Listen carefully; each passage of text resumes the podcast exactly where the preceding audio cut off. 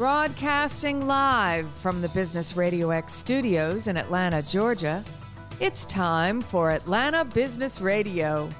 Brought to you by OnPay, Atlanta's new standard in payroll. Now, here's your host. Lee Kantor here, another episode of Atlanta Business Radio, and this is going to be a good one. But before we get too far into things, it's important to recognize our sponsor, OnPay. Without them, we could not be sharing these important stories. Today on Atlanta Business Radio, we have Rick Goddard with the Southern Brewing Company. Welcome, Rick. Hey, how are you? Thanks for having me on.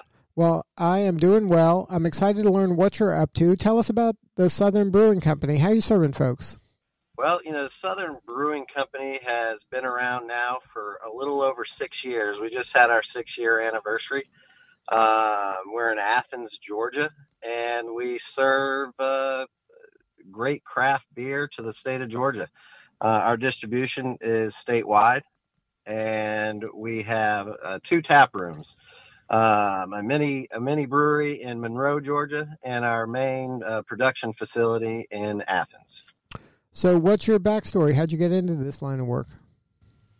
It's uh, kind of a crazy backstory. I, you know, growing up, I always wanted to go into politics, and so being from Houston County, uh, I went up to Washington D.C. with uh, Senator Chambliss as a, or he was a congressman at the time, as an intern, and spent uh, a good eight nine years with him, and ended up being the chief lobbyist for the beer industry. So I represented uh, 93% of the beer sold in America for eight years.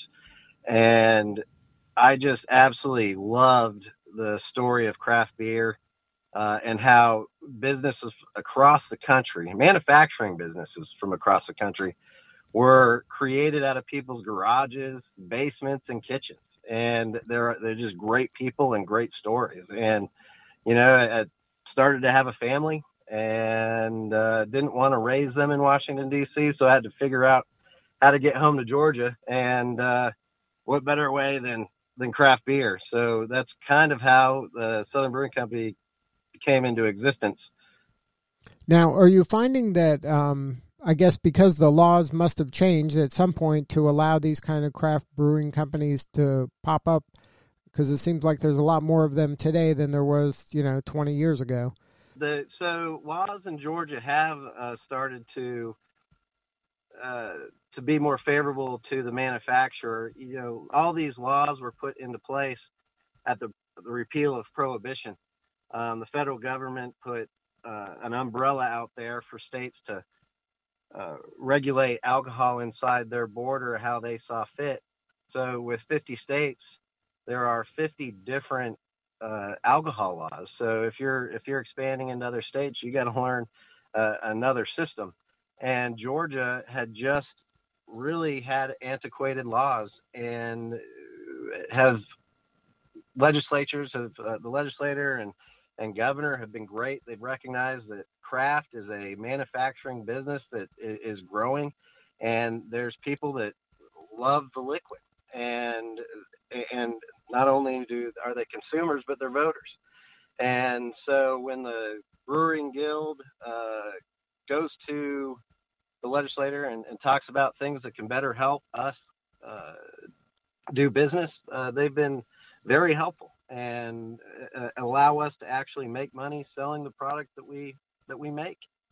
And I think that they add kind of some culture and some um, kind of local flair to the the communities they serve. It becomes kind of embraced by the community. These microbreweries that are popping up around town. Absolutely, it's it's you know it's a gathering place. You know, I always say that beer bonds. Um, if you if you don't want to go have a beer with somebody, you're probably not going to hang out with them anywhere else.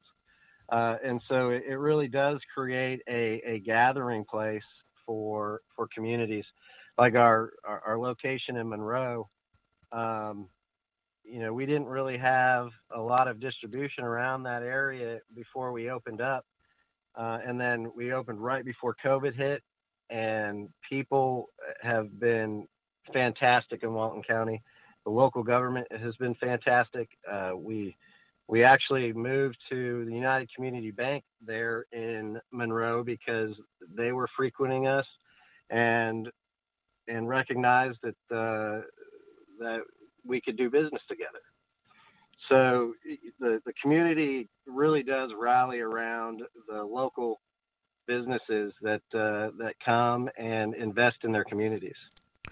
Now, um, it's one thing to kind of have this hypothesis of, oh, a microbrewery would work here, but the bottom line is you have to have a good quality product that the community embraces. How do you kind of create that unique flavor profile that um, you know people crave and want more of? Interesting question. You know, you know the the the human palate is just everybody has a different opinion of what they like, and it's some of our most popular beers uh, are one is a sour. It's a raspberry blackberry Berliner, which we call red and black, and some people can't get enough of it. But you know, if your palate doesn't really gravitate towards a sour, you're not going to like it.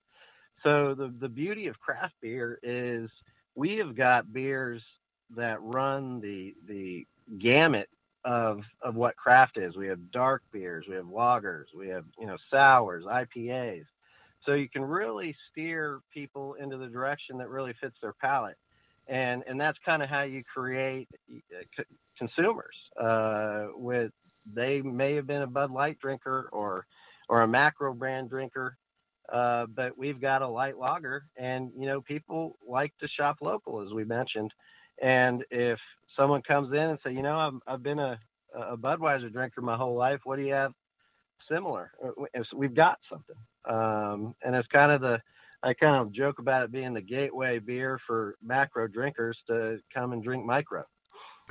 Now, how important is kind of the design and graphics on your products? Uh, it is pretty. It is really important. You know, marketing uh, is expensive, and so is designing uh, your labels. We worked with a uh, a branding company from from in, uh, Indiana uh, that helped us rebrand after we were in in business for a couple years to really give us that you know, professional look. Because you know, it all is perception. You people go to the grocery store or the bottle shops, and if your label doesn't look professional and the branding isn't quite what it should be, people may not take a chance and spend $12 on your six pack. So it just sounds like there's so many moving parts of this. It isn't as simple as, oh, I brewed something and I'm going to throw it out there. There's a lot of testing, there's a lot of experimentation in order to really create the right uh, fit. Absolutely. Um, it uh, you know we've got our brewers are fantastic. They they're very ingenuitive, uh, and one of the things right when we opened, we uh, we're right we're in a a town with uh, the University of Georgia, obviously, and uh, Athens Tech, and their heads of biology departments came over and they're like, "Why don't you catch your own yeast to brew beer with?" And we're like, "We didn't know you could do that." So we worked with the, the schools and, and caught 87 different yeasts off um, rare and common Georgia plants. Uh, we were working our way through them, but we found that uh, a yeast that we cut off the Cherokee rosebush uh, and a wild azalea uh, yeast strain uh, makes fantastic beer. And so we're the only people in the world with those yeast strains. Uh, you know, some of the ones we cut taste like wet cardboard but these two that we found uh, have done a fantastic job of creating great flavor profiles that you really can't find in, in any other style of beer because they are unique to our brewery. Yeah, that's a great story, and that uh, and that just shows you how immersed in the community you are. Absolutely, uh, and we still work with uh, both of those heads of biology to you know it's it's a teaching tool. They bring students over uh, to kind of show them real life application of what they're doing in school. Now, talk about COVID a little bit um, in terms of uh, obviously it had to impact uh, people going into the tap room for a period of time. But did it, it really impact sales? Because I would imagine a lot of folks were bringing stuff home.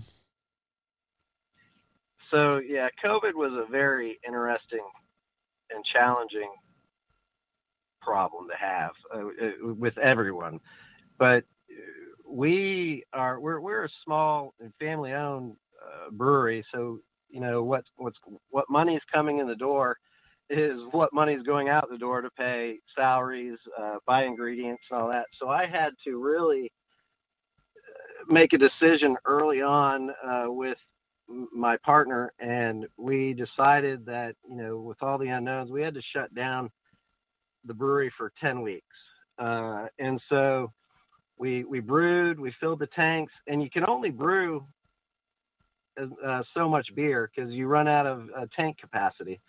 So we couldn't just keep, we couldn't brew once and then brew again and brew again and just have enough beer to uh, sustain us for 10 weeks. So what we found was people, yes, were purchasing more uh, beer to go home, off premise sales because restaurants weren't open. And so the shelves were starting to get empty. We were, we were we're going over there and packaging as much as we could, but we ran out of beer. And so beer isn't something that you can create overnight. So with 10 weeks out of production, we had to go in and brew everything back. But the shelves, our distributors were out of beer, the, the store shelves were out. So it took us about eight months to really catch our tail and catch back up from all those lost sales over the uh, over that 10 week period and the and the ability to not brew beer. So now were you kind of forced to do some things that maybe were outside of the scope of what you intended the company to be, but you were able to create kind of additional maybe um, uh, product services or um, loyalty programs or anything like that?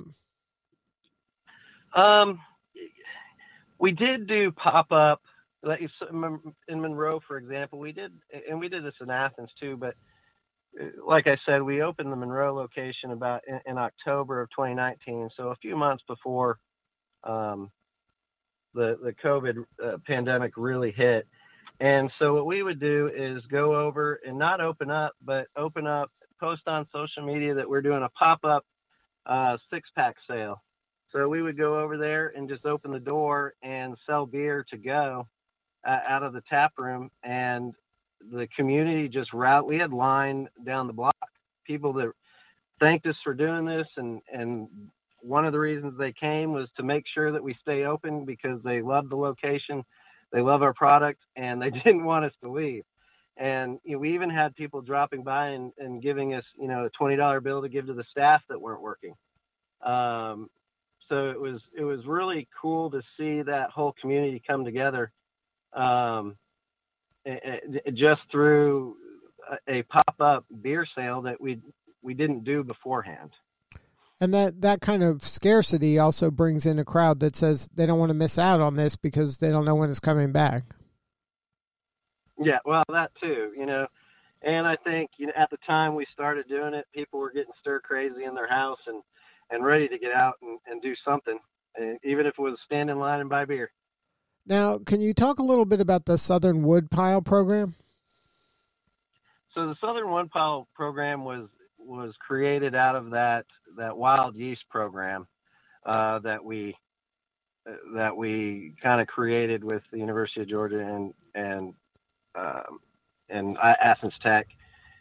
They uh, we've got hundreds of barrels that we use to age beer in. You know, uh, we've got tequila barrels, bourbon barrels, white wine barrels, red wine barrels, and in all of those programs we use those those wild caught yeast. None of it is production yeast, and and I would probably say that 99% of the beer made in America is made with commercially bought yeast, and might even be a higher percentage than that because I don't even know anybody that has their own yeast strain, especially a brewery our size. Um, but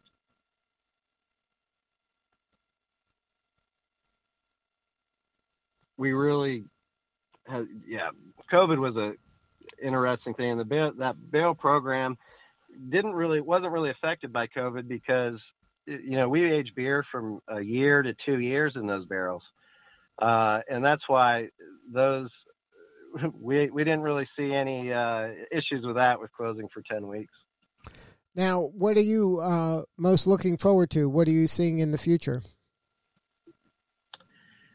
I'm really looking forward to you know restaurants and bars getting back to normal. Um, we here in Athens, there's still a lot of restaurants that that that aren't at full capacity. You know, there's staffing issues, and so that really hurts the the, the beer sales on our side because you know there's not many people at the restaurant, uh, and they're not staying as long. So we're seeing beer sales uh, on premise going down. Are you are you seeing the are, but now. but um part part of your business is the in in the uh, location sales, but uh, you also distribute uh, throughout the state, right? Correct, and that and that's and that's basically what uh, we're we're seeing the most uh, hurdles to get over is is getting these restaurants back open getting people feeling comfortable to stay longer, sit at a bar, sit close to people. Uh, I don't really love the social distancing term because it, it, people are social and and I don't really want to see people not being social and, and staying away from each other because like I said earlier, beer bonds and sitting around hanging out and being social is, is, is very important, especially to especially to beer sales. Now, are you available in like liquor stores or grocery stores? We are. Um, we we sell in, in, both of those locations. We're we're looking to expand our footprint in the larger box stores like Kroger and Publix.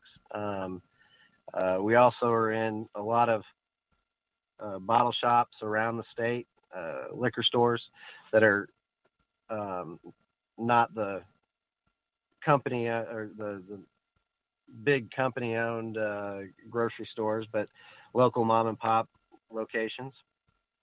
So, if somebody wants to learn more about your offerings or check out the tap rooms, uh, what's the website? What's the best way to find you? Our best way to find us is www.sobrewco.com. That's S O B R E W C O dot com. Correct and you can find us on Facebook and and Instagram. Um, we also have a Twitter account, all under the same Sobrewco. Good stuff. Well, Rick, congratulations on all the success, and thank you so much for sharing your story today. Thank you very much. I appreciate the opportunity. All right, this is Lee Kantor. We'll see y'all next time on Atlanta Business Radio.